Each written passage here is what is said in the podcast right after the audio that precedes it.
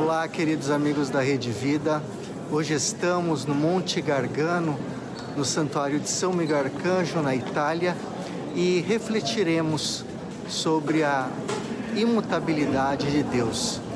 O filósofo italiano Giano Vattimo sustenta que alguns filósofos ateus afirmam a não existência de Deus, falando sobre a sua morte. E isso nos ajuda a reencontrarmos o Deus da esperança, que não culpa ou castiga o ser humano, exigindo uma submissão cega, mas ao contrário, leva o homem a se considerar amigo e não servo do absoluto.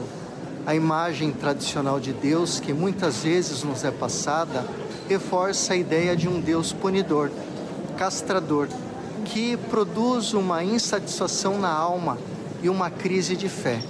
Segundo a teologia, Deus é o ser onipotente, onisciente e onipresente, não sendo um senhor feudal, mandão ou autoritário.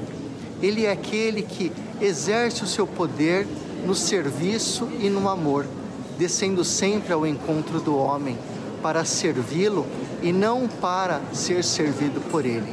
Para Vátimo, Deus não é uma estrutura eterna e mutável, mas um evento, a origem da nossa existência como criaturas históricas. Deus é um acontecimento em nossa vida. Professor Fernando Tadeu para a Rede Vida, frente a frente com a missão de comunicar. Tchau, tchau.